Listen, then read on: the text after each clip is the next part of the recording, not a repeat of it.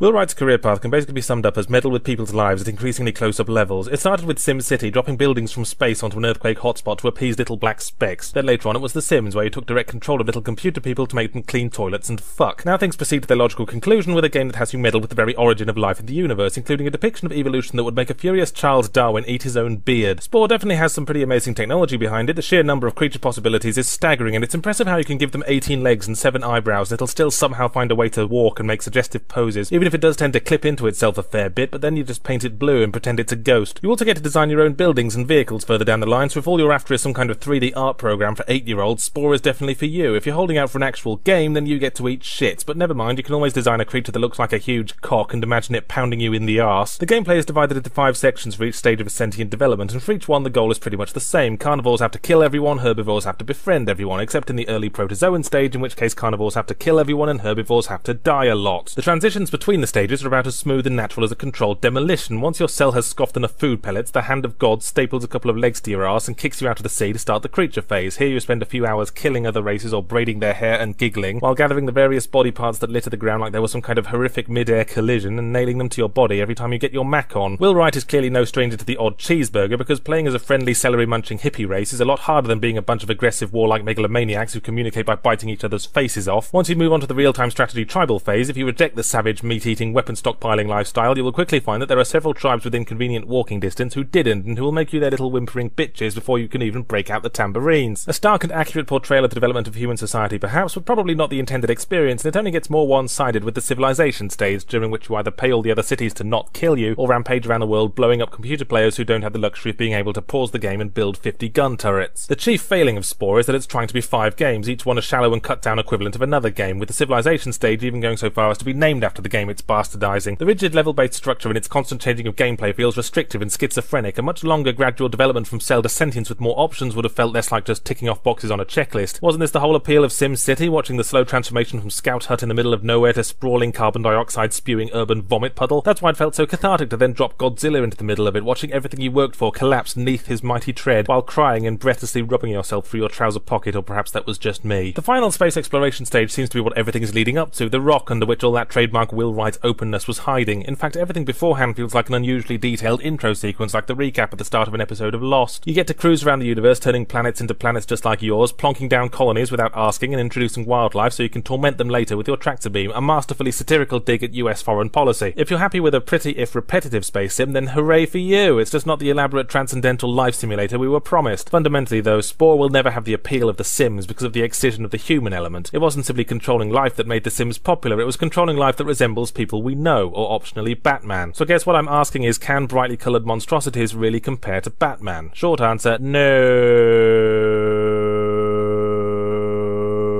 Nostalgia is like stuffing your cheeks with cocaine-infused marbles in that it makes you say stupid things. Of course, Fantasy World Dizzy isn't the best game ever. Don't be so bloody idiotic. It had like five colours and the main character was a blob on some kind of permanent caffeine buzz. The flaws of our childhood amusements disappear behind an insidious rose tint because we associate them with a happier innocent time before our first damning locker room stiffy. The current popularity of retro and casual gaming that form the foundation stones of the Xbox Live Arcade and equivalents indicate that there exists a substantial niche for games that capitalise on muddied memories of past times, two of which I'd like to ransack for you today. First up, Bionic Commando Rearmed, a 3D remake of an old NES game that I've never played because mine was a Commodore 64 household, but apparently it was about Inspector Gadget battling Hitler, so presumably Nintendo were somehow getting their ideas from the things I drew on the backs of my school exercise books. The 3D aspect, however, is completely cosmetic, with the gameplay stubbornly riding economy class on the 2D plane, and even though I've never played the NES original, I can tell that Rearmed is an utterly faithful remake because it's console stompingly frustrating. Which brings me to the first counterpoint to nostalgia that the majority of obsolete retro gaming tropes died out for a good fucking reason. The lives system seems like a good place to start. Lives were a holdover from the days of arcade gaming when each one simply symbolized another shiny coin to be begged and whined for from your unfeeling mum. They were made obsolete when it was realized that it made for better home entertainment if any player could finish a game rather than just the obsessive psychotic ones. Rearmed is determined to keep it retro though, so if you get deadified one too many times in a mission, you have to start it all over again in what amounts to little more than arbitrarily slamming a button marked lengthen gameplay, raise blood pressure. And when you're hurling yourself through space with no ability to maneuver in the air, with patented insta-death spike and water traps lurking just off screen like giggling trolls under bridges, deadification is inevitable. Strangely for a 2D platformer, you can't jump, at least not from the the start, so if you find yourself with a waist-high obstacle to deal with, you have to use your grappling hook to swing over it, which strikes me as a needlessly roundabout solution. I guess if you go to all the trouble of chopping your arm off and jamming a winch on the end, then you'd want to make the most of it, but you'll know that experience some regrets when you're trying to hug your children or finger your wife. And call me set in my ways, but surely it would be more intuitive to make pressing the button to shoot the grappling hook also detach it, rather than retract and leave you dangling helplessly from the ceiling like a bionic pinata. In short, the grappling and swinging controls handle like they were installed by someone reading the assembly instructions upside down, but the question this all raises is whether a remake should just blithely parrot the gameplay mechanics of the original, or take the opportunity to improve upon them with our enlightened future space technology. Well, the second one, obviously, you thick Burke. There's nothing inherently sacred about game designs from the olden days, they're just old, and wrinkly, and fat, and no one but the utterly depraved wants to sleep with them. Our second game is Castle Crashers, which isn't openly trying to ape any previous game, but does nonetheless, namely Golden Axe and everything from the same medieval fantasy sword swinging bikini wearing subgenre of 16 bit side scrolling beat em ups, but this time coming to us by way of the works of Jhonen Vasquez. In the classic tradition, you and one or more friends pick a character reach and rampage down linear corridors, stopping every now and again to twat multiple attackers across the bonds every time they try to stand up until a big flashing pointing hand signals that your table is ready at the next monster party. So far so standard. The appeal lies in exaggerated cartoony graphics, truly imaginative set pieces, and a wonderfully dark sense of humour which will probably be enough to get most people through all the muck I'm about to rake up. While the little big-headed characters are fun to look at, in big fights with lots of similarly sized chaps, it's easy to lose sight of the one you're controlling, and this becomes doubly unfair in big boss fights when the big boss's main strategy is to conceal your character's location behind their mountainous flab. At least in Golden Axe, you could play as the Amazon lady and navigate by her unfeasible boobies. This is like watching midget identical twins wrestling and trying to remember which one you put money on. Also, while Bionic Commando is a 2D game presented in full 3D for absolutely no bloody reason, Castle Crashers is trying to pull the old fast one of fake 3D gameplay in 2D graphics. You have to be on pretty much the same vertical plane as an enemy to hit them, and the game will often leave you furiously dicing empty air while baddies stand two pixels into the distance laughing and flicking peanuts at your face. So to summarize in three quick points, a hilarious little romp enjoyed with a chum or two would have played better in 3D. To paraphrase my first statement, nostalgia is a mouthful of balls. Children will like anything, the stupid diminutive cunts, and you weren't any different. Games, or should I say the potential for games, has only gotten better as technology advances in indirect proportion to the worsening of your memory. When the gaming kids of today become the hairy, whinging 20-somethings of the future, they'll be declaring that Halo 3 was miles better than a game of interstellar bum pirates on the astral thought planes of the universal overmind, and they'll be just as wrong then as you are now. I played both Zelda Twilight Princess and Super Mario Sunshine before I played Ocarina of Time and Mario 64. And I thought the first two were better in every buggering way. Drink down that burn sauce, fat boy. There's an insidious thought that frequently goes through the minds of gamers, and I'm not talking about the ones you get when Ivy from Soul Calibur's pants ride up and which are perfectly natural for growing young men. I mean the thought that goes, but I might need it later. The niggling little doubt that prevents you from using all your most powerful insurance policies in case there's some kind of no claims bonus at the end of it all. So we have scenarios where you're sitting on a nuclear stockpile to shame North Korea and are throwing peas at a giant robot crab on the off chance that there might be a bigger giant robot crab just around the corner. No no game illustrates this phenomenon better than Mercenaries 2, or as I like to call it, Airstrikes 2, hooray for airstrikes. Mercenaries 2's plot is driven by an oil dispute in Venezuela because all the other contemporary war games had already claimed the Middle East and there was too much of a waiting list. You're a mercenary who helped some evil bloke take over the country and who made the mistake of handing him the bill while he was filling out his traitorous douchebag checklist. Surprise, surprise, he betrays you and now you've got to spend an entire game doing jobs for various factions, hiring some lieutenants with hilarious accents, building up an arsenal of heavy ordnance, then piling it all together and shoving it up his big fat ass. I'm hesitant to use the term Grand Theft Auto Clone anymore because open world games are becoming so ubiquitous that the term feels hopelessly quaint, like how we used to call first person shooters Doom clones, which might have been easier to say, but if you're going to boldfacedly facedly claim that, say, Half Life 2 is essentially identical to a game that was only slightly more technologically advanced than a drawing on a piece of graph paper, then I'll have to ask you to step outside. But while I could say that Mercenaries 2 is an open world game in which you get around by stealing cars and doing slightly repetitive missions generally involving at least one gunfight or escort, calling it a Grand Theft Auto clone would probably be a lot faster. Well, perhaps that's not fair. There's a much greater emphasis on wanton destruction than Grand Theft Auto, if you can believe that. You can destroy virtually every building in the game world if you're an extremely patient, passive-aggressive anarchist, and then there are the airstrikes. Mercenaries 2 has a massive enthusiasm for airstrikes. They feature prominently in the tutorial. You'll find them lying innocently by the side of the road next to signs saying, boy, I hope no one steals me, wink wink. And every time you die on a mission, the game throws up tips that are usually along the lines of, see, if you'd listened to us and used an airstrike, maybe this wouldn't have happened, you cloth-eared nonce. The only explanation is that the game somehow gets off on airstrikes because they certainly aren't particularly necessary or useful. To use most of the airstrikes on offer, you generally have to be close enough to your target to fling a signal flare at it, and if you're that close to the action, you might as well cut out the middleman. Handheld rocket launchers are everywhere, as are tanks and helicopters, which are easily hijacked with a oh who bloody ray brief quick time event sequence. Fittingly enough for a game whose main character is a man with tattoos and a mohawk, Mercenaries 2 is not as hard as it thinks it is. Often I'll start a mission and my squeaky Australian support character will nag my ear off about how I need to buy two more boats, three more tanks, and a few big old whacking sticks, but none of it makes any sense. All the weapons and vehicles I need are one piss easy hijack sequence away. I don't bring desks to an office temp job, they've already got some there. And why two boats? There's only one of me. Actually, this is something I've been meaning to bring up, miss. Why does the CEO of our private military company have to do all the missions personally with no backup except for an Irish chopper pilot who abandons his mission when the enemy took anything larger than a scone at him? Actually, working alone might be for the best. The AI is so thick it might as well be living in a cave. On one occasion, I called down a platoon of soldiers from a friendly faction to help me take over an enemy base. Every single one of them stepped right off the edge of the helipad, fell six feet, and died. Unhelpful, but fucking funny. Less amusing was an incident later on. I was supposed to destroy some anti-air cannons in order to land a chopper on a rooftop and rescue a hostage who was up there. Bollocks to that, I thought. I'll nick an enemy chopper that they won't shoot at, pick him up, and tear out of there before they know what the fuck. Sadly, they saw through my disguise around stage three of my master plan and shot me down. I was hoping my hostage would have the same presence of mind as I and jump out when we were close to the ground, but sadly I guess he couldn't figure out his seatbelt and perished in the crash. So I tried the mission again, but he seemed to remember me now, so when I came within earshot of the building, he eagerly walked straight off the roof to join me. Hostage dead, mission failed, support character gets sarcastic, broken game gets to fuck off. Mercenaries 2 is a game that raises a lot of questions in my mind. Why does firing from the hip seem to be more accurate than iron sight aiming? Why, when a vehicle I'm in explodes, do I emerge with full health? Why does an enemy sounding the alarm provoke not concern but glee that soon there will be tanks and choppers to effortlessly steal? All of these doubts point to a game with severe inconsistency problems, as if the designers of half the gameplay mechanics weren't in communication with the designers of the other half. But a game review must ultimately boil down to one question. Is it fun? And yes, I suppose it is. Rampage showed us years ago that the freedom to cause enough civic damage to put 15 state schools out of funding does make for the fun times. All you have to do is forgive the sloppy design and the fact that the lead character constantly parrots the same unfunny four or five quips with his disinterested sounding old man voice. Forgiveness, however, isn't a strong point of mine, so I'll just conclude by saying that Mercenaries 2 can eat a dick Pavlova.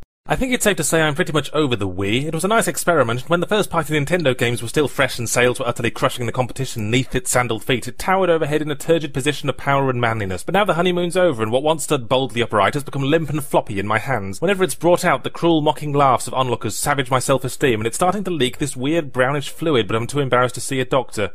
What was I talking about? Well, anyway, The Force Unleashed. So the game's come out for practically everything with a screen. The Wii, PS3, 360, PSP, iPhone, ZX Spectrum, graphing calculator, microwave oven. But my thinking was that since the first thing anyone does with a Wii controller is swing it around making lightsaber noises, it would be remiss of me to play an actual official lightsaber game on anything else. A slight graphical downgrade is a relatively minor storm to weather for a game that actually feels like being a legendary unstoppable warrior magician rather than merely piloting one by remote control. Playing the game, however, it turned out that the legendary unstoppable warrior magician has a Zimmer frame and Parkinson's disease, and a slight graphical downgrade became it looks like like it was left in a swamp monster's trouser pocket during laundry day. Just to take another massive bladder evacuation into my horrified upward-facing eyes and nostrils, I later caught a glimpse of the PS3 version being played by someone else, and not only were the graphics better, but the level design was drastically different, i.e. actually good, and the physics seemed to amount to more than just swatting things made of cardboard around various empty rooms. On the whole, it seemed like a game I'd much rather be reviewing now, but I made my stupid, stupid choice, and now I'm stuck with this watery, dead-eyed knockoff that would have embarrassed a last generation console with a pickaxe lodged in it. It just goes to prove what I've always said, free will is overrated the story concerns Darth Vader thankfully having gotten over his difficult puberty and now expanding his evil portfolio with a dalliance in stealing other people's children. His nurturing instincts then kick in and he raises the Sprog as a secret apprentice to help him overthrow the Emperor. And why not? Because everything always works out so well whenever he pulls that shit. Apparently the plot is supposed to tie the Star Wars prequel trilogy to the original series, which raises the obvious question, why would we want to do this terrible thing? It's like tying your breakfast to a plague rat. The grubby fingerprints of George Lucas are all over the story in that none of the characters are in the slightest bit relatable. That, however, could be because of the the Wii graphics limitations, making them all look like Gerry Anderson puppets of stroke victims. Your female sidekick in particular has something very eerie about her. She never blinks, for one thing. Her eyes just sort of wobble every now and again like they're about to fall out. But let's move on to the festering bone marrow of the matter, the Wiimote lightsaber controls. Sweep it left and right for horizontal slashing, up and down if you're feeling sassy. Put in practice, however, most lightsaber fights amount to little more than run up to enemy, then wave your wrist around like you're a schoolgirl who just noticed a tarantula crawling up her sleeve. The trouble with the Wii motion sensor is that it's so temperamental and intent to willfully misinterpret your every spastic flail that it it's essentially like playing any other console, but with all the buttons randomly reassigned every couple of seconds. If only the controllers had some kind of, say, attachment that fixed all these issues, perhaps the games would actually be worth a damn, but there I go again on my dreamy little tangents. Since it's the Wii Port's lone unique feature, I should probably mention the duel mode, in which you and a friend compete to see who can stave off carpal tunnel syndrome the longest. I and my colleague opted to fight as Anakin Skywalker versus Darth Vader just to completely fuck up the canon, but when we figured out that both of us were using the lightsaber fighting style known as random shaking fu, we both just backed up and stuck forced lightning up each to the asses until one of them fell off. Back in single player town, I ended up putting all my upgrade points into force powers because for reasons already mentioned, pulling off the lightsaber combos is like trying to follow an aerobics routine with both your arms tied to different windmills. Once you figure out that force pushing and force lightning can down an entire room full of assailants, you'll wonder why you even bother carrying that big glowing Jedi Willy extension around. I mean, Christ, Luke Skywalker was supposed to be some kind of force prodigy and the most he could do was move a lightsaber by grimacing at it for an hour. And here's this lad clearing an entire hallway with a cough. The force unleashed on the Wii did not endear itself to me. I don't blame the developer developers, and I'm not just saying that because they're based in this city and might kill me. I blame the Wii for being tight-fisted with its hardware upgrades. I blame myself for failing to research the different versions. I blame Michael Atkinson, the Attorney General of South Australia, for quite a few unrelated things. But most of all, I blame George Lucas, that hirsute, chinless git, pummeling his own franchises with such ham-handedness you could put a piece of bread around each of his mitts and call them BLTs. What I want to know is when LucasArts are going to drop this shallow pretense that the prequel trilogy wasn't seven to eight hours of concentrated agony drilled right into the forebrain, declare the whole confused lot of it non-canon canon and move on. But no, they keep trying to make us accept it, like our parents making us invite the smelly kid with the hunchback to our birthday party so he can drink all the Fanta and determinedly wet himself. First there was that god-awful CG movie that looked like a two-hour intro cutscene, and now this. Personally, I would slap George's hands away from the editing desk, give him a colouring book, then remake the prequel trilogy so that Darth Vader uses the Force to win breakdancing competitions and chokes to death anyone who utters the word midichlorians. I don't think I would do very well in a real-world combat scenario. I hate being shouted at, and I can't run very fast while wearing a backpack the size of a cow now. Before I would willingly enter a gunfight, the enemy are going to have to strap big glowing red arrows to their heads and promise to stand next to windows, loudly vocalizing every thought that crosses their minds. And by the time my comrades have persuaded them to do that, I'll have remembered that I'm a massive coward and legged it. Reality is a cruel and unintuitive place with frustrating gameplay mechanics, which is why it's so odd that games try so hard to resemble it. With that in mind, here is Stalker Clear Sky, or to give it its proper title, S-T-A-L-K-E-R Clear Sky. If you go into S-T-A-L-K-E-R Clear Sky in the mindset of, say, Half-Life 2 and run full pelt into enemy strongholds, gleefully spraying bullets, then your corpse will be strung up in their garden being used as a bird bird feeder before you can say reload, Dr. Freeman. You know how in most FPSs you're some kind of hybrid of man and refrigerator who can take an entire munitions dump to the face while the enemy all have armor made of whipped cream and skulls made of cake? Well, it seems going into this game everyone got their character sheets mixed up. The player can't survive more than a measly handful of bullets ripping through their flesh, while the armored enemies can take so many rounds to the torso you'd think there'd be nothing left but a spinal column and the cornflakes they had for breakfast. They can spot you in pitch darkness even with your flashlight off, and they can shoot you from halfway to Neverland because their guns have magic accuracy that evaporates the instant you get your hands on them. I had to press quick save more often than the fire button, and this was on medium difficulty. I dread to think what the hardest setting is like. They probably give you a water pistol and replace all the enemies with fire-breathing golden lions. STALKER Clear Sky is set in the area surrounding an alternative post-disaster Chernobyl where the power station apparently ran on fairy dust before the meltdown and released a cloud of magic instead of boring old radiation which transformed people and animals into superpowered mutants as opposed to corpses and created localized space-time anomalies that can do impossible things, like make Atari release a decent game for once. The zone's now the number one hangout for dudes with anoraks and acoustic guitars who are all voiced by the same heavily accented man can, and to occupy their time by either shooting at people in slightly different coloured anoraks and stealing their baked bean stockpiles, or showing each other the best routes to get to people in slightly different coloured anoraks to shoot at. The player character is just one of many of these types, but every faction wants him to do jobs for them because he has mastery of the zone's most effective temporal anomaly, the mystical quick save key. Actually, the various factions don't always seem to be totally clear on exactly how important you are, especially early on in the game, missions sometimes have this alarming quality of solving themselves. There was this bit where my allies were yelling my ear off, telling me to help defend some control point somewhere because black anorak wearers were closing in and our occupying forces numbered one guy in a wheelchair and a sock puppet, but halfway there I was suddenly congratulated for successfully seeing the blighters off, and by the time I arrived, the wheelchair man had already installed a bar and croquet lawn. It's good that they're not totally dependent, but my impression was that my attention was urgently required, and I was kind of in the middle of shaking down corpses for baked beans. Don't think this means you can actually rely on your allies, though, because it seems like their IQ drops 50 points when you can actually see them. Performance anxiety, perhaps. Come to think of it, there are a lot of things you can't rely on. The player uses some of the guns to store his chewing gum, so they jam with incredibly poor timing. Your character interprets crouching as ducking ducking his head slightly, so it's very hard to effectively get behind low cover. Lying prone only drops your eye level another inch or so, so your character is either extremely fat or uncomfortably well endowed. Probably the first one, judging by how often you have to stop for a breather and a sausage roll while running cross country. And of course, there's no way of knowing that you're blundering into a high radiation zone until you've already been sterilized and grown an extra face. But having now whinged myself inside out, I have to say that I find STALKER weirdly compelling. This is probably pretty close to how I personally would do in a real life post apocalypse scenario, that is, embarrassingly badly. Sure, it's hard, but it hurts us because because it loves us. We've all been made complacent by tutorial levels and health regeneration. It's up to games like STALKER to remind you that you're going to be just as useless after the downfall of society as you are now, nerd. Plus, running around forests at night with the flashlight on makes me feel like I'm in the Blair Witch Project. So it's quite an immersive game once you adjust for the steep difficulty curve. It's just a shame it's also got more bugs than a crack whore with the sniffles. The mystical quicksave key is a dark and mischievous power that can change the very fabric of reality. I was ambushed by a bunch of jerks on my way somewhere, killed one or two, hid behind a rock and quicksaved, but then three of them all threw grenades grenades and I ended up with a cloud of shrapnel instead of a face. After I quick loaded though, they suddenly didn't seem to care. I was able to walk up and affably chat to them about how their day was going. One of them even offered to guide me through the forest, but halfway through he ran off, yelling, That's him! Take him down! I couldn't see anyone else around, but it seems he was talking to my processor, because at that point the game crashed. They'll probably patch that at some stage, but they won't get any points for it in my book. You couldn't get away with releasing a buggy game in the cartridge and cassette days, you'd get sentenced to trampling under the company brontosaurus. But I'll tell you the worst part about, worst part about, worst part about, worst part about, worst part about, worst part about, worst part about, worst part about. and whistled for a baboon. To me, the Silent Hill series is over, and if Silent Hill 5 convinces me otherwise, then I will remove three of my own vertebrae, kill my spine back, and eat my own ass.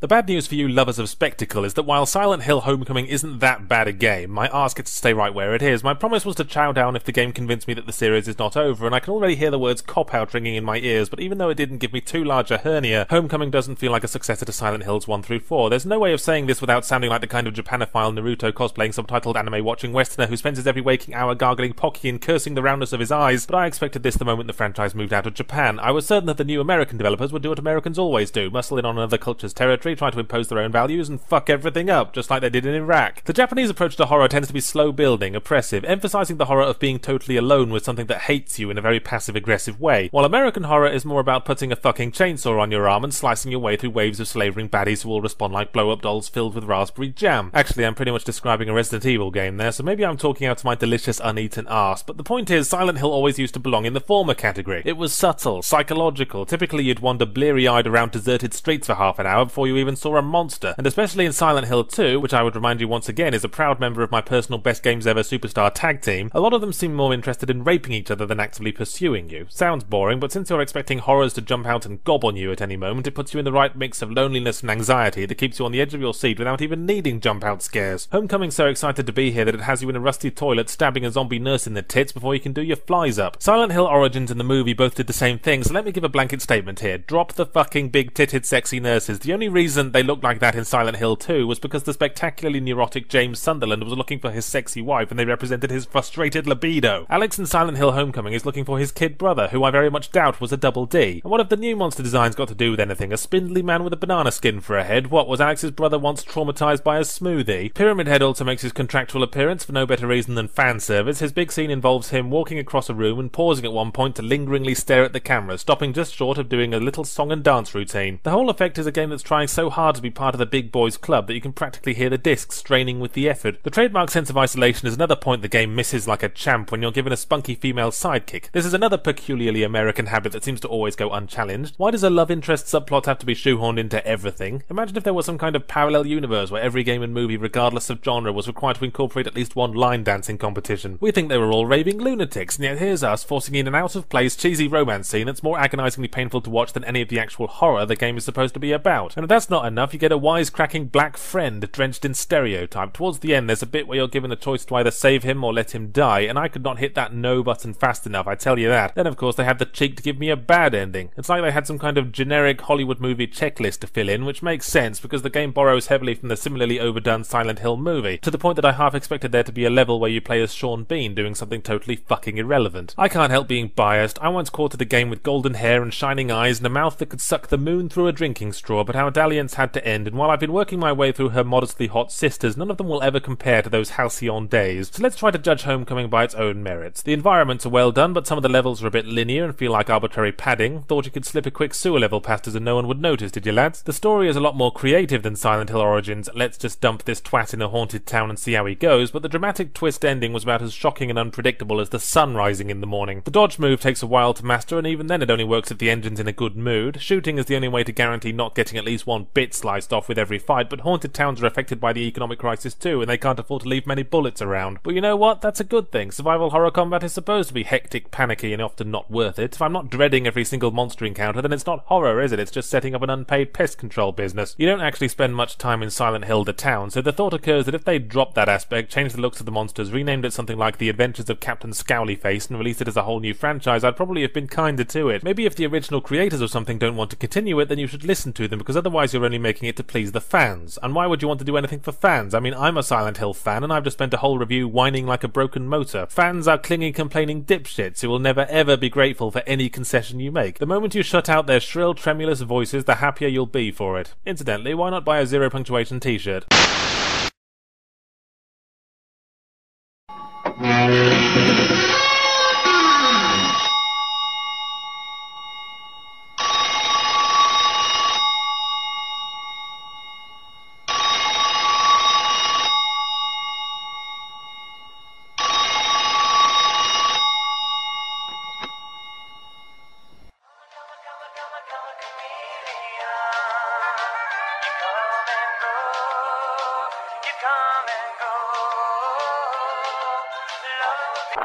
This is Leslie from the cleaning service returning a call from Mr. Mason.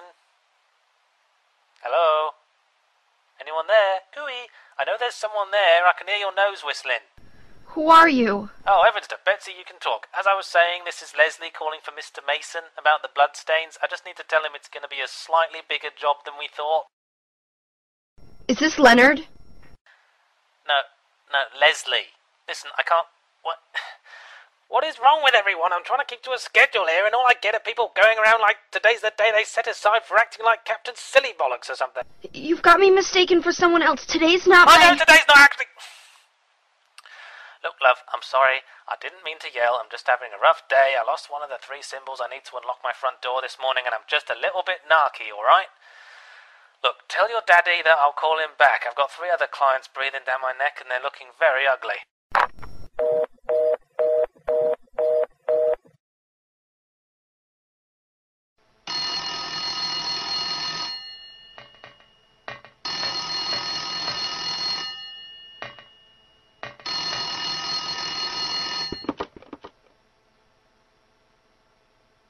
Mr. Mason, it's Leslie from the cleaners. We're going to have to charge you a bit extra for the blood job.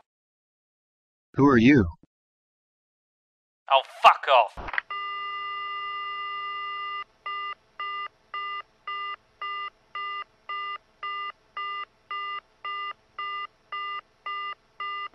It just struck me that whenever there's a sandbox crime game, it's always the same gangs Italians, Yakuza, or street gangsters. You're always either going on about respect, honour, or wearing your belt around your thighs. You know what there needs to be? A sandbox crime game where you play a Batman villain. You run around doing dastardly crime equipped with freeze rays and jetpacks, completing story missions that lead up to you building a giant, brightly coloured doomsday machine shaped like a top hat or something. Then Batman comes along and beats you up because you forgot to strap him into your overly elaborate, slow moving death trap, then you mysteriously evade capture in order to come back and do it all again next week. Sadly, mankind has yet to recognise my genius, which is incidentally the the title I have in mind for this project. I bring this up because Saints Row 2 came appealingly close to my vision. The level of character customization is straight wearing, small animal tormenting insane, and after I'd gotten away into the game and kitted out my Cockney accented psychopath with a black and red silk suit with bow tie, two tone shoes, and matching bowler hat, then started a mission in which I drove around the suburbs hosing things down with raw sewage, I suddenly realised that I was role playing as some kind of extremely unsubtle cousin to the Riddler. I wondered if there could be a follow up minigame in which I composed a set of elegant rhyming couplets pertaining to houses covered in poo. Sadly, not. I know I said we should drop this term, but Saints Row Metro 2 really is a Grand Theft Auto clone without shame. You're in a huge sandbox city that residents of New York would find weirdly familiar. You jack cars, that is, you steal them, not masturbate them. There are silly in-game radio stations, and you do missions pertaining to rival gangs that run you through a colourful spectrum of vehicles and gameplay modes. The only thing it doesn't have is your fucking cousin ringing up every 10 minutes to invite you on dinner dates, and that's just one reason why Saints Row 2 is better than Grand Theft Auto 4. If you give players a sandbox world full of guns, cars, and innocent blood-filled squishy people, they're going to want to fuck this world shit up. This is something that GTA 4 didn't seem to grasp. When you put a child child in a sandbox, you do not spend three hours explaining proper bucket and spade etiquette, devote lengthy cutscenes to explaining the child's motivations, nor do you interrupt the child every ten minutes to make them talk to grandma on the phone, and you also don't paint the sand brownish grey or stir in a few shovelfuls of grit. Saints Row 2 shows a much better understanding of its audience. It is fully aware that most gamers are dickheads, and if you give them any kind of freedom, their first instinct will be to abuse it. If you give them guns, they will shoot old ladies. If you give them cars, they will run over old ladies. If you give them aircraft, they will ascend to the highest possible height and hurl themselves out onto an old lady. And if you give them customizable outfits, their first instinct will be to take off all their clothes and run around the streets hip thrusting in the faces of old ladies. If you try to stop them doing all this, they'll hate you for it. Not only does Saints Row 2 not stop you, but it keeps score. Every single one of my examples has a little minigame attached. You'd never see Niko Bellic farm points by casting his Serbian flag patterned underpants aside and waving his willy at someone's grandma, or for that matter, embarking on missions in a floral print dress and top hat. But maybe if he had, it'd have at least brightened up his miserable little brown life for five minutes. GTA 4 was a game that spent its entire playtime drunkenly stumbling back and forth between wacky fun and gritty gritty realism, unable to decide where it was going to set up shop. So while the funny radio stations were there, the lead character was an angsty cunt with a selection of dowdy outfits like the world's least stimulating G.I. Joe. The cars handled realistically, i.e. like supermarket trolleys full of rocks, and when you drove into a pedestrian, they just rolled realistically over your bonnet and collapsed in a screaming pile of broken hips. Run someone over in Saints Row 2 by comparison, and their ragdoll will be launched into the sky, Team Rocket style, and end up with their spine curled around a lamppost. I found myself becoming a lot more attached to my character because whatever personality you choose, they're in this for the same reason you are, to have some fucking fun. I'm not so keen on the rather dictatorial gameplay mechanic in which you must play the aforementioned minigames to build up respect points before you can get on with the story missions. It leads to this bizarre scenario where you can be controlling half the fucking city with legions of misguided youngsters at your command, but you're still not respected enough to do a mission until you go and fling shit at someone's house. The minigames are fun, and I admit I probably wouldn't have played them if this game hadn't folded its arms and closed off the plot until I did, but I guarantee their entertainment value will run out before the story missions do. The game's also a little too easy on the medium setting. Your handgun can shoot accurately enough to pierce someone's nipple from across town and our old friend Regenerating Health makes a show stopping appearance, essentially making you Robocop with more flexible ethics and trousers. Saints Row 2 isn't the most sophisticated gaming experience, in fact, if it were a person, it would wear dealy boppers and laugh at dead baby jokes, but it understands what it's trying to be pure, mindless fun, like wrestling an excitable dog in a paddling pool full of disembodied breasts.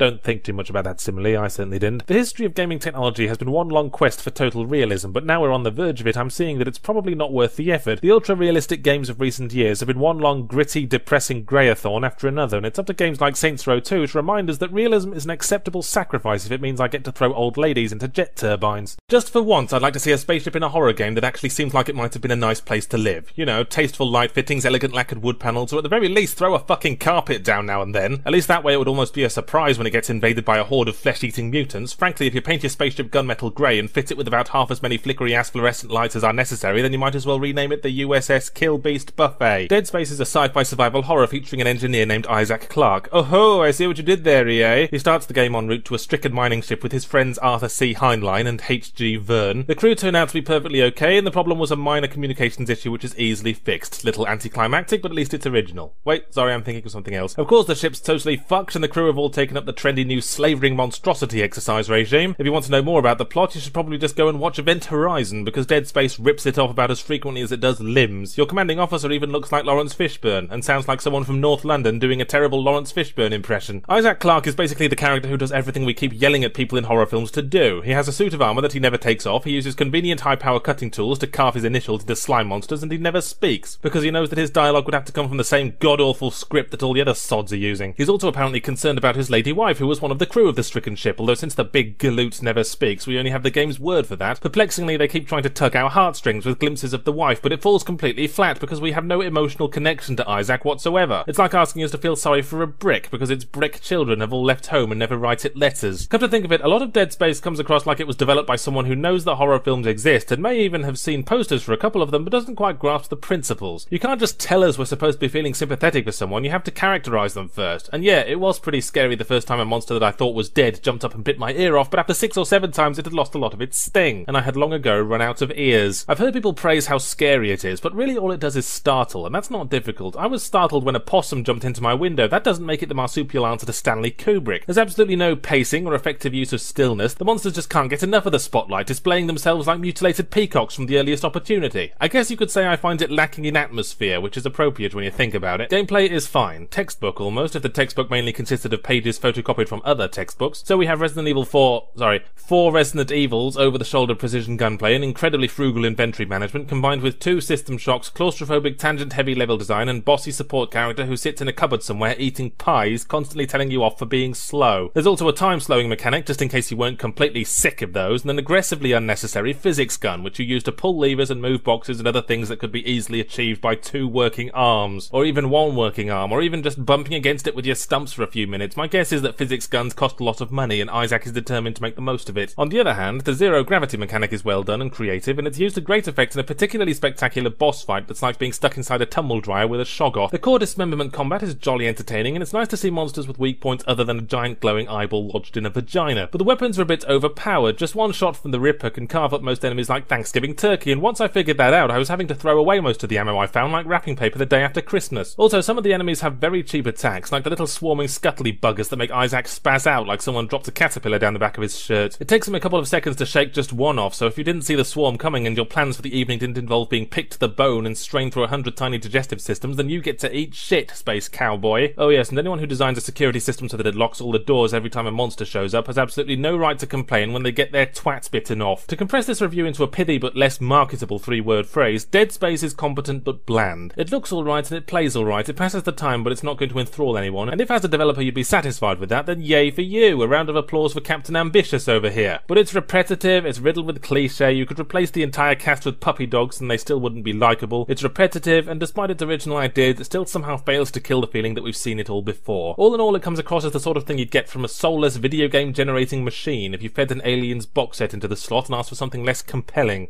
and more repetitive. I hope you're ready to do some donuts on memory lane, because the original Fable, an action RPG type thing concerning the adventures of a mute, extremely placid faced bloke with a very strange metallic metabolism was, of course, the second review I ever made, back when I was a nameless YouTube gutter snipe with nothing to my name but a website and a couple of yellow swatches, so all I have to do is review The Darkness again next week, then crash and burn into total obscurity for the next 25 years before being absorbed into someone's vagina, and my life is officially symmetrical. Actually, after that review, Peter Molyneux contacted me and expressed his hope that Fable 2 would meet my unreasonable standards. Well, that may have been a little characteristically over-optimistic on your part, Peter, especially considering you didn't change a bloody thing. Well, okay, there are one or two new things. Now you can be a mute, extremely placid-faced girl with a very strange metabolism too. Also, you have a dog whose job it is to point out treasure chests, a job it adheres to with admirable gusto. This is a dog that might possibly be a little bit too well trained, who pattered about in the background while the bandit legions were carving my buttocks into luncheon meat, barking excitedly about a box full of amusing novelty hats he'd found. Other than that, though, if you've played Fable 1, the actual story aspect will give you an eerie sense of deja vu. You start off as a small apple cheeked street urchin with a hilarious mullet who leads an almost Disney esque life of idyllic wholesomeness, presumably to amplify the perverse glee when an equally absurd tragedy comes along and shits all over over it. Your sister is killed and you get shot thrown through a window and dropped 90 stories, but 10 years later you're all healed up and back for more. And having been through the worst of it, injury suddenly becomes a lot easier to recover from. In fact, every time you die, you pop instantly back to life with a paltry random experience deduction that can be instantly recovered by swatting the nearest gnat. Oh yeah, and you'll also get an unremovable scar somewhere on your body, but Peter Molyneux has yet to grasp that not everyone gives a shit. As in the last game, you can technically specialize in either melee ranged weapons or magic, and as in the last game, I quickly found that most enemies picked the first option, so you better had as well, unless you want your torso looking like a satellite map of Baghdad. But really, here's the best strategy for combat. Pick an area of effect spell, pour all your points into it to get to level 4 or 5 as fast as possible, put a piece of electrical tape over the cast magic button, go to sleep, wake up, win game, have a well-deserved cup of tea, stalwart hero of the land. So the whole RPG aspect of this action RPG is a bit of a mess. The combat is easily broken, and even if you try to challenge yourself by, say, playing without using magic while someone sucks you off, the lack of penalty for death and the shortness of the story quest means you can plough through to the end credits before you've even come. But someone made the point to me that perhaps Fable Portal 2 becomes a good game if you judge it not as an action RPG, but as a Sims esque life simulator with action RPG bits. Of course, that's a slippery slope. Maybe it would also be a good game if you judge it as a frisbee, or from the perspective of a 19th century time traveller. It does smack a little of making excuses. One would think a game called Fable would be all about the story. I mean, a guy who works as a blacksmith for 20 years to save up and buy a house for his cunt wife. Yeah, that's the kind of timeless legend that will live on through the ages, isn't it? But whatever, we'll play it your way. The first thing you're gonna need is money. Questing doesn't pay as well as it used to, so you have to get a job. I guess I missed the short story where Conan the Barbarian took up bartending, but no, bad Yahtzee! Live Simulator, Live Simulator, adjust expectations! Okay then, you know how in The Sims you could get a job as a mailroom clerk? You remember how you had to go into the office every single in game day and play a little minigame where you fling envelopes into pigeonholes? Of course not, because it would have been really fucking boring! Yes, alright, Peter, it's more realistic than dead monsters dropping pocket change, but you know what else is realistic? Working a desk job for 50 years in a cloying mire of tedium and self hatred before dying of a disfiguring fatal cancer alone and unloved, forgotten within a decade. But you won't see many games about that, at least not not until I finish the design document. And then there's the infamous marriage aspect. Flex your arms a few times in front of NPCs, and many of them will swiftly agree that yes, your magnificent pythons and tendency to break wind in public prove your relationship commitment. Then you have the option of marrying someone, although why you'd want to is a question the game skillfully avoids. Everyone has the same voices and endlessly repeated dialogue lines, so you'll run into nine clones of your beloved down any given street, and none of them will get their tits out when you're bonking them. These are just a few of the excellent reasons why I grew bored after around 12 minutes of Happy Marriage and decided it was time to murder my entire family. This was the point when I discovered you can't kill children, of course. So much for total freedom, eh? What, so it's alright for someone else to shoot me in the face and throw me off a building when I'm a kid, but the moment I try to spread the love, then ooh, suddenly we're getting off message. And while we're on the subject, why can't I marry my dog? You see, you can gab on about freedom until the eagles choke, but in a game it's always going to be within some constraints. Fable 2 is actually pretty restrictive by the standards of sandbox games. The world is rather small and linear, and appearance customization is so shallow and arduous you might as well not bother. The key phrase here is, you can, but why would you you want to. You can get married, bone your spouse till their eyes drop out, pump out enough kids to start your own jazz orchestra, but it's all for its own sake. You can buy every house in the game and be crowned king, but there's no benefit besides more and more useless fucking money to make your wallet look untidy. I am, of course, emotionally jaded, but the characters in the game don't have enough charm to make me want to marry or rule them. They all operate as some bizarre schizophrenic hive mind who will chide you for your numerous murders one moment and praise your farting prowess the next. Fable 2 is less of a sequel, more like an upgrade of Fable 1, warts and all, that just tried to distract from the flaw by going, Oh, Wookie's a doggy, mash up his whittle face and call him Chips. Alright, alright. If I had Liam Neeson's phone number, I'll tell you what I'd do. I'd nervously call him up and blurt out something about how Darkman was alright before slamming the receiver down and running away. But hypothetically, if I wasn't an idiot and talked him into doing voices for my video game, I'd have him voice a character named Captain Dynamite, who has the face of Frank Zappa and nuclear missiles instead of legs. He'd fly around the player in a magic space buggy for the entire course of the game, sprinkling rose petals and friendship. What I'm saying is I'd make the most of the talent. Bethesda seem to be in the habit of hiring the biggest name voice actors they can find and having their character drop drop off the face of the earth before you've even picked a class. They did it to Captain Picard in Oblivion, and now they've done it to Oskar Schindler in Fallout 3. It's a shame because Liam Neeson's smooth, authoritative tones really helped ease the trauma of the game's opening, in which you are dumped bleary eyed and bloodstained out of your mum's vagina and are then expected to come up with a gender, name, and future appearance, which is a lot to ask from a newborn baby. The character creation sets the scene by having you play through various key points of your miserable childhood in a small underground room populated by around 10 people, and it's fairly effective at drawing you in, even if the all important immersion does receive a little hairline fracture as you're leaving the vault when a window pops up going, just a moment, was there any part of your childhood you were unsatisfied with and wished to alter with your magical time travelling false memory syndrome? But anyway, you emerge blinking from the underground for the first time, and then an endless land of possibilities rolls away in every direction, evoking many conflicting emotions in your naive young mind, all eventually silenced by one overpowering realization. This seems a hell of a lot like Oblivion. For the most part, it's like they just took that game and put new wallpaper over it. Green hills painted brown, a few houses bombed, imps changed to mutant flies, and a fleet of garbage trucks sent around to dump rubble all over the landscape. The scenery is a bit more varied and interesting, but you'll see the interiors of more copy-pasted sub subway stations and an indecisive hobo, and the characters of Fallout 3 and Oblivion both holiday in the same part of the uncanny valley. Voice acting's improved though, so at least when you hear different people spout the same conversations verbatim, they at least sound a little bit into it. They still do that thing where they stand ramrod stiff while talking and never break eye contact, like they're incredibly paranoid that you're going to pick their pocket the moment they look away, which might make sense because I usually do. Of course, the major difference is that they didn't have assault rifles in Cyrodiil, which was a shame because they would have livened up the arena fights no end. With guns comes the much touted VATS aiming system. In my E3 video, I speculated that watching watching every single gunshot happen in slow motion from a different camera angle would get old after a while, but that's not the case. Watching a super mutant's body fly off in one direction and his head in three others never loses its charm as a spectacle, but in a nutshell, it's a system for lobster accountants who distrust the uncoordinated flailing of their pincers and would rather let numbers decide the outcome of battle. For people who actually know which end of a gun makes the loud noises, it's essentially a magic, hey look over there button that keeps the enemy holding nice and still while you carefully pick off their testicles. And when you're out of action points, you can still fire manually. There's a good reason why no one's ever tried mixing real-time and turn-based combat, and it's the same reason why no one's ever tried mixing jam with pus. You also level up a lot faster than in Oblivion, and you can even do it while you're awake. I ended up putting a lot of points into lockpicking and stealth, partly because sometimes I experience minor brain hemorrhages, and I forget that the Thief series are the only games that have ever done stealth well, and partly because I was going to steal shit. Games have spent the last 20 years ingraining into me the instinct that being the stalwart hero of the land basically overruled society's petty ownership laws, rather than objectivist philosophy on reflection, but I'll be buggered before I unlearn that for one fucking game. As long as no one's looking, you can pretty much help yourself, and most people are too busy staring at walls to worry about you, by the time I hit level 4, I was sitting on a haul worthy of a dingy post apocalyptic Croesus, but still had the highest karma level because of a few quests I'd stumbled into, so the people were showering me with praise even while I wondered where their wallets had gone. Eventually, I lost interest because I was practically wallpapering my house with money medkits and ammo, and all the challenge had exited the game with nary a farewell or tip of the hat. Fallout 3 is a vast improvement on Oblivion, it's much more immersive, and I found myself relishing the long hikes through the wasteland to my next objective as I drank in the atmosphere, met interesting characters, and nicked all their stuff. But there's something rather monotonous about it that watered my enthusiasm. It's certainly closer to Branston Pickle than most games, but they chose too large a sandwich and spread the Branston Pickle so thin that there weren't any particularly chunky mouthfuls. But it's still Branston Pickle, and if you let it take you in, you'll be swimming in it till your eyes fall out. Fallout 3, that is. You know what, Harmonix? I used to be on your side. When you departed the Guitar Hero franchise and left Guitar Hero 3 in the hands of Activision and RedOctane, I felt that the game was poorer for it. Then we learned you were working on Rock Band, and I was thrilled because it seemed like a fantastic advancement of the concept. After all, playing pretend guitar is fun, and playing co-op with a friend on another pretend guitar is even more fun, and incidentally an excellent way to develop a burgeoning romance. So an entire pretend ensemble would provide excellent opportunities for fun and perhaps eroticism. I was ready to ride the Harmonix train all the way to Fun Street Station, but it seems on the way to Fun Street Station, the Harmonix train went off the rails around Fuckery Central. Rock Band came out in America in 2007, and I was drinking in the soundtrack, waiting for Harmonix to tell us when we Australian residents could expect to be banging our heads so hard the corks on our hats could take someone's eye out. I don't know, came the reply. Sometime next year, maybe. An entire year passes. Oh yeah, says Harmonix, wiping chicken grease from his face as dusky maidens fan his corpulence. Still don't know about when we're releasing it, but we do know that we're going to sell the instrument separately and charge you three times as much as Americans paid. Now caper for my amusement, you dirty Australian monkey man. But then Activision swung in through the window wearing a rakish tricorn hat and clenching a dagger between his teeth, robbing the bloated and dastardly Duke Harmonix of his tidy little monopoly, giving complete packaged copies of World Tour to the peasants for a much more reasonable price. I vowed never to buy products from the bloated and dastardly Duke Harmonix again, but then of course after a few hours of entertainment, Guitar Hero World Tour started coughing up blood and his legs fell off. In my haste to welcome him into my home, I failed to notice that he was suffering from leprosy. Believe me, after having my antipodean nutsack paddled by Harmonix for months on end, I was really desperately trying to like World Tour. I went along with it all. I got some friends around and hung plastic instruments around their throats. I put on tight trousers and thrust my hips at the drummer even after he politely but firmly asked me to stop, I made a little simulacrum of myself in the character creator, even though you can shift those sliders to the moon and back and you'll always somehow look like Mick Jagger after being smacked in the face with a chopping board for a few hours, unless you make a girl, perhaps, but everyone knows that you can't have women in proper rock bands because all the blokes are going to be looking like them anyway. The first problem we ran into is that no one wanted to sing. This is less a problem with World Tour specifically and more an inherent problem with the original concept and possibly with the people I hang around with. You see, people who like pretend guitar are introverted nerds who picture themselves as the aloof, crazy skilled lead guitarist whose hands rattle away at the strings like nervous little little crabs, while he stares into the middle distance pretending to have forgotten he's holding it. Whereas people who like pretend singing are either screechy centre of attention types or a normal person who has rendered themselves massively drunk and stumbled upon a jukebox full of 80s power ballads. And the two groups rarely socialise because you need to be sober for those power solos. I'll tell you what would help bring the glittering vocalist butterfly from the shambling unwashed cocoon of nerd, and that's having some decent songs on the soundtrack. Deny it as much as you like, but you're asking us to do karaoke here, and the lifeblood of karaoke is a list of memorable classics whose lyrics are ingrained into the public consciousness, or at the very least a few ZZ Top top songs so I can sing like I've got a sock jammed in my throat. But on the World Tour soundtrack, for every Living on a Prayer or Band on the Run, there are two shitty emo rock warblers that no one's ever heard of. Admittedly, that's always going to be par for the course in games like these, but what the fuck is with having songs from obscure European bands with lyrics entirely in foreign? If you don't speak Spanish, singing them is like if the guitarist was required to play wearing mittens, or if the drummer were required to think. And of course, with new hardware comes the inevitable hardware issues. The slider bar on the guitar controller could be more productively replaced with a McCowan's chew bar. At least you'd have something to lick in between songs controls. There's virtually no warning as to when the special slidey notes are about to come up, and switching between the buttons and the slider without looking is so fiddly that I forgot how many fingers I own and ruined my future masturbation prospects. You might as well just use the fret buttons for all the notes and use the slider bar to store elastic bands to flick at the bassist. And then there are the drums, whose cymbals are like a pair of dopey inbred twins whose names you need to shout three times before they'll even realize you're talking to them. Actually, Activision have acknowledged the drum problems and are sorting out a fix, but they won't score points for it unless it comes with all the songs from the Sgt. Pepper album and a selection of prostitutes who will come around my house and take turns beating the slider bar with a pipe wrench. Really though, this is all getting a bit nitpicky. Playing Guitar Hero is still as inherently entertaining and shamelessly pathetic as it's always been, and the dodgy editions of World Tour don't usually get in the way of all that. Plus the music creation facility, while just a little bit too nerdy for me to consider actually using, will ensure that there will always be plenty of new songs online to challenge you as long as you can tolerate endless MIDI renditions of the Neon Genesis Evangelion theme tune. Get either this or Rock Band because it honestly doesn't matter which, although it's worth remembering that Harmonix are bigger jerks than Activision, which as achievements go has got to be worth some kind of medal.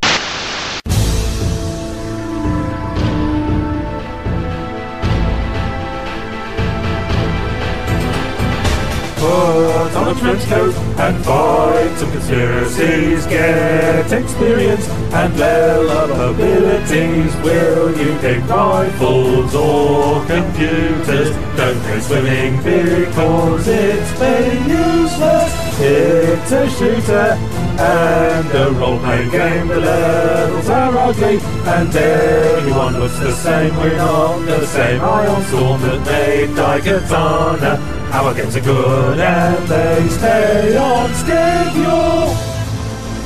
We made a sequel that no one liked, cause we dumbed it down too much, cause we're thick.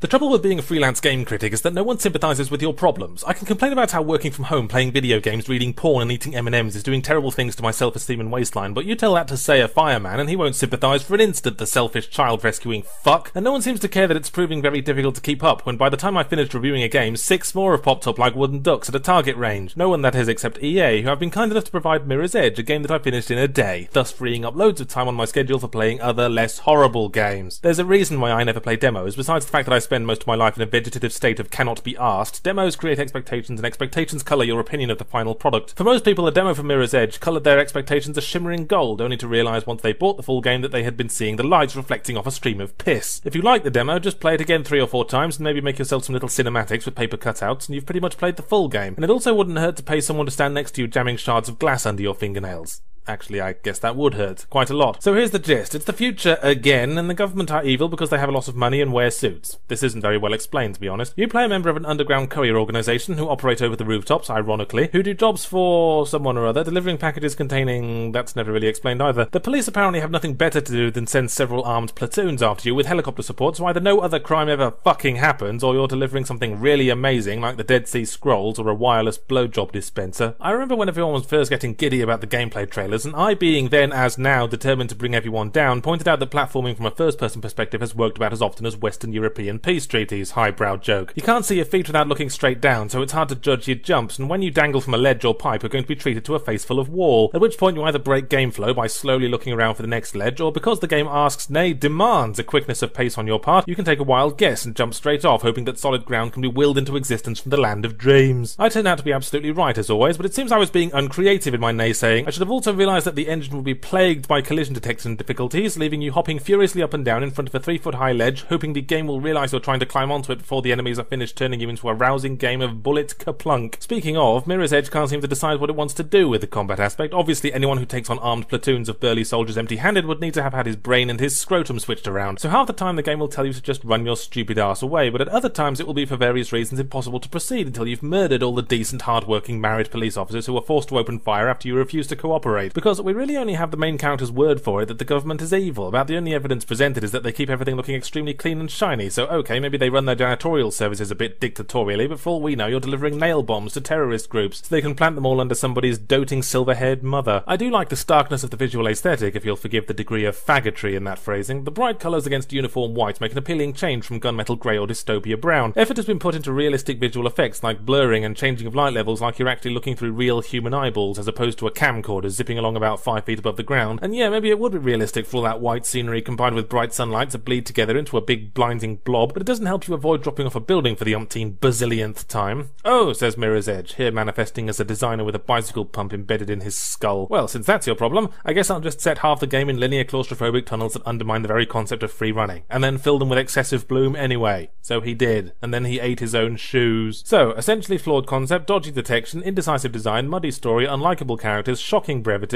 put them all together and you get S Florcondorjekin and of course Mirror's Edge. But while being in itself an 8 hour fecal water slide, its very existence is evidence of something positive. It's one of the few original IPs coming out this year, flanked on all sides by old hand titles with increasingly large numbers on the end. It was experimental. Sure, it didn't work, but that's what experimentation is for. Maybe the next combination will be a revolutionary diamond farting wonder. I, for one, am gratified to have been part of the scientific process. Just a shame I had to pay a hundred bucks for the privilege. They'd have paid me in a laboratory, and all I'd have to do is let them put wires up my dick.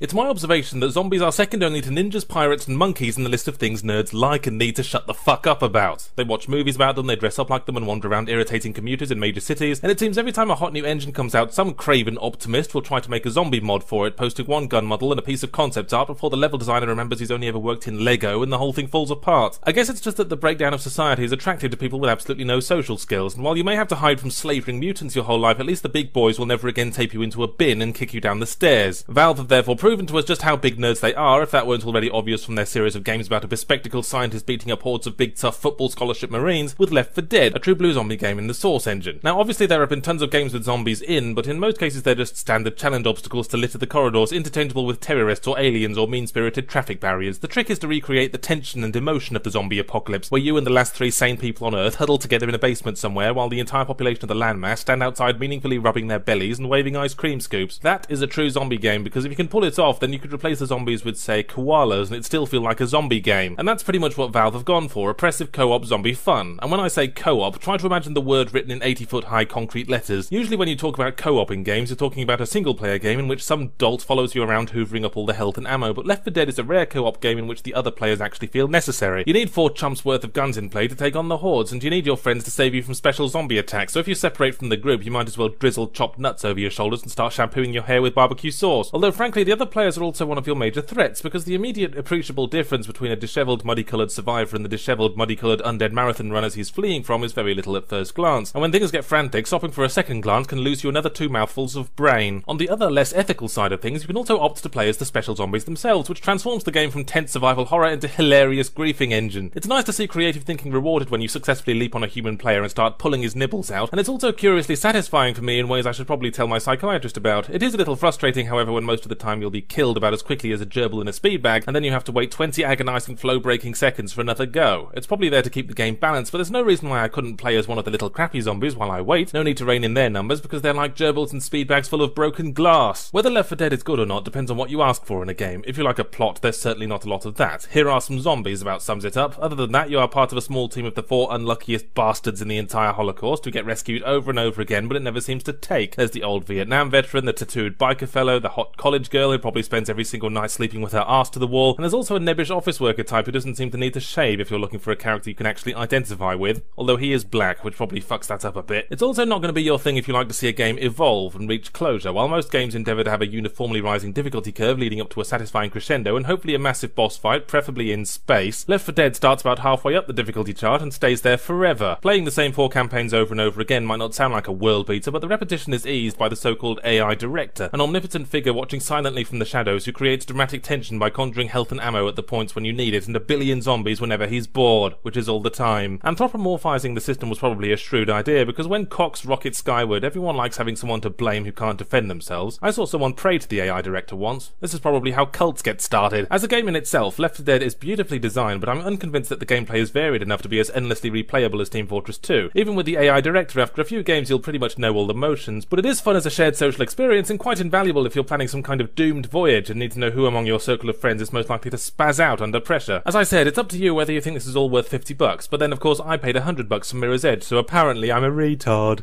Sonic the Hedgehog is sort of a rock star of the video gaming industry. He fronted a succession of extremely popular titles, made enough money to buy St. Paul's Cathedral and grind it into a fine snortable powder, hung around with a lot of suspiciously effeminate young boys, abused a number of forbidden substances, weathered a few very embarrassing attempts to regrab the spotlight, and now his shows are attended only by people's dads, who can only shake their heads in despair at the unshaven drug-addled spaz on stage, whose pathetic spurts of activity masquerading as entertainment only serve to highlight both his and his audience's mutual decline into inexorable piss-dribbling old age. All he needs to do now is hang himself on a doorknob while having a wank. The particular substance Sonic Sonic is abusing this time around is dual world gameplay, because Nintendo were all over that for a while, and Sonic is nothing if not willing to jog sweatily along about 50 feet behind the bandwagon. You get to explore various thinly disguised countries of the world in either the day or the night. During the day, your lovable drug crazed has been normal Sonic. During the night, you turn into a werehog, which, as I've been quick to remind everyone with assuredly insufferable smugness, is a misnomer, because the word werewolf derives from the Old English word were, meaning man, so man wolf. A more appropriate word would be hog wolf or wolf hog, although I'm not sure he's even supposed to be a wolf, because wolves don't usually possess stretchy arms arms and run around ripping off God of War. I bought Sonic Unleashed to review because I was almost certain I would hate it and I needed something to help me unwind in the stressful Christmas period. It's a fairly safe assumption that anyone who ever had any actual talent in Sonic Team has long since abandoned the company to an invading force of leprous retards who create design documents by flicking fountain pens at a pile of shredded paper. I was looking forward to a delightfully horrible game to get good and angry at, but it turns out I was disappointed. Sonic Unleashed is so bad, so utterly putrid, that I can't even get worked up about it. It falls right off the edge of my critical spectrum into the black cloying void of dispassionate low it doesn't even have the hilariously awful quality of previous Sonic games, like in the last one where he tried to get his little furry Lego for a human girl who was probably underage, just in case it didn't completely creep you out. The only slightly tolerable parts of Sonic Unleashed are the nighttime manhog levels, mainly because you could put Sonic in a skirt, unfocus your eyes, and convince yourself that you're playing God of War, a much better game. It's almost entertaining to be able to pick up two small, relatively harmless enemies and slap them against each other like one of those possessed toy monkeys, and like God of War, you can opt to finish off wounded enemies with a quick time event special move, but they're terribly unforgiving, and if you fail, the sheer reality altering power of your ineptitude causes them to regain most of their health, so you might as well forget it and just mash heavy attack until their skulls have been flattened against the curb. The leprous retards of Sonic Team have basically been lost in their own little world for the past few years, but occasionally something penetrates their malformed three inch thick skulls. Recently, for example, the notion finally broke through that most people want Sonic games to be about Sonic, and that his ever expanding entourage of neon woodland creatures can all go dive under a tractor, so the cast of anthropomorphs is cut down on this venture. Tails makes an appearance, but he was with the series while it was still good, so I'll let that one slide. But we're also introduced to a new, health helpful, in massive inverted commas, pixie like character who is like Navi from Ocarina of Time with a cheese grater taped to her face. It doesn't help that the dialogue's so fucking embarrassingly written I had to change the language to Japanese just to give it enough of a sense of cultural distance that my hands didn't keep slipping off the controller and fastening around my throat. Another thing that finally penetrated is that putting Sonic in a 3D environment has repeatedly proven to be like releasing freshwater fish into the Dead Sea. They just don't get along, so the day missions, as normal Sonic, largely consist of running very fast on a largely 2D plane. But then Sonic Team's nanny was called away and they fell back on their leprous retard instinct instincts. Ironically, Sonic just moves too fucking fast, running face first into pits and spike traps that you'd need clairvoyance to be able to avoid on your first go, so the levels can only be beaten by trial and error. There's more than one stage that kills you if you don't press anything in the first second or two. This is gameplay I would expect from a fucking ROM hack. They even use that obsolete fucking live system, and if you run out, you've got to start the level all over again, and then just to be completely insufferable, when you finally reach the end of a level, the game grades you, usually very poorly. I'm ashamed enough that I'm even playing this game, and now the game itself is insulting me for it. Mind you, even getting to the next level is like pulling teeth. First, you go from your world map to the country you feel like harassing, then you have to find the entrance to the mission hub while avoiding conversation with a bunch of spliffed up locals, then you have to navigate the incredibly unintuitively laid out mission hubs to find the level entrance, to find the actual game part of the fucking game. And even then, they won't let you in the door until you've picked up enough coins as part of a completely asinine gameplay lengthening scheme that will more often than not have you traipsing back and forth over every shitty fucking level trying to find them all. This isn't the game for you if you like jumping right into the action. Come to think of it, this isn't the game for you even if you don't. I'm not sure what kind of person could consider this the game for them, but they probably live in a cave and subsist on raw fish. Nostalgia is the only reason Sonic still gets a free ride despite repeatedly rubbing his little blue balls in our face with terrible game after terrible game. Sonic is done. He's past it. He doesn't need more games. He needs help. Specifically the kind of help that involves taking him behind the shed and tearfully putting both barrels through his confused, oblivious little face. Stuff him, mount him, repurpose him as a litter picking device. So we have scenarios where you're sitting on a nuclear stockpile to shame North Korea and are throwing peas at a giant robot robot crab on the off chance that there might be a bigger giant robot crab just around the corner. Also, the Wii totally has lasting appeal, Atari have released some good games, and Cliff Bleszinski isn't an extremely sexy man. Ha ha ha, sorry. Mario's hateful, emotionally retarded ball and chain has been kidnapped again, but before you can do the rescue, you have to collect a whole bunch of stars, and it is always stars for some utterly arbitrary reason. Engineering a scenario in which Mario can brutally beat the stupid out of Princess Peach while the crowd screams for blood is very satisfying. Nothing about God of War that really needs changing, and all fits quite nicely together like Furious Bloodstained Sticklebrick graphics. I'm not a fanboy. Yes, you are. The combat is all I can recommend, but it's hardly worth buying for that. You could probably replicate it by putting a wasp next to a spider, playing some Slipknot in the background, and pouring red and green gummy bears on whoever wins. Thought we'd abandoned realism around the time space marines were stabbing dinosaurs on the planet Zog. And do you know who I blame for all this? You. Yes, you, the public, especially you, Adrian. That probably isn't your name, but it was worth it to mess with the heads of all the Adrians in the world. Never stick your dick in a pudding. It might still be good pudding, and you can spend all afternoon explaining that, but no one's going to eat it because you stuck your dick in it it? Combining that with whiz bang shooty fun strikes me as trying to have one's cake and eat it, a phrase I've never really understood. I mean, I think it's perfectly reasonable to want to eat a cake that you have. There's not much else you can do with a cake except maybe hide in one if you're a stripper. Sorry, lost my train of thought. Somebody once said that a politician is a person who can talk for hours and never actually say anything. If that's true, Hideo Kojima could run for government and be emperor of the universe by mid-afternoon. I mean, once you accept Lego Star Wars, where does it end? Playmobil Battlestar Galactica, Duplo Firefly, Meccano Dune,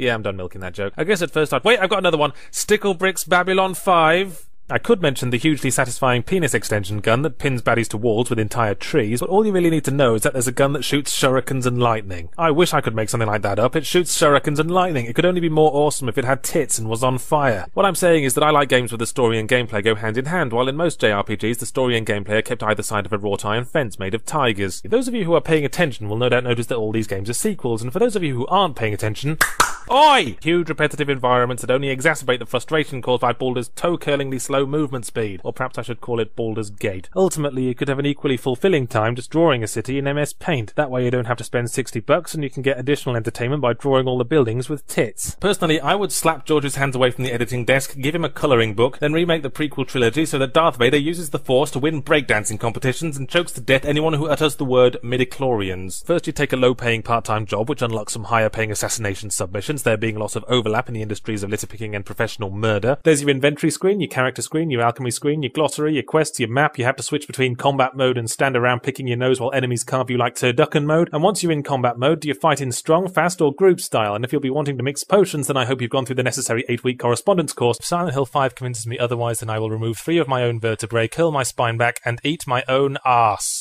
It's gratifying to see Capcom continue their proud tradition of unintentionally hilarious dialogue. I have a bad feeling about this, announces Jill Valentine after having been repeatedly savaged by the undead, demonstrating her vital intuitive ability to sense danger about an hour after it has commenced, while mercenaries are unstoppable immortal badasses who make tons more money and like it rough from men with hairy bums. No, bad Yahtzee! I meant to say, and you get to wear funky skull masks like it's Halloween every day, except that it's you giving out the candy and the candy is bullets. Oh yeah, and some guns take so long to reload that it'd be faster just to send off for a new one by mail order. You couldn't get away with releasing a buggy game in the cartridge childhood in cassette days, he'd get sentenced to trampling under the company Brontosaurus. But I'll tell you the worst part about, worst part about, worst part about, worst part about, worst part about, worst part about, worst part about.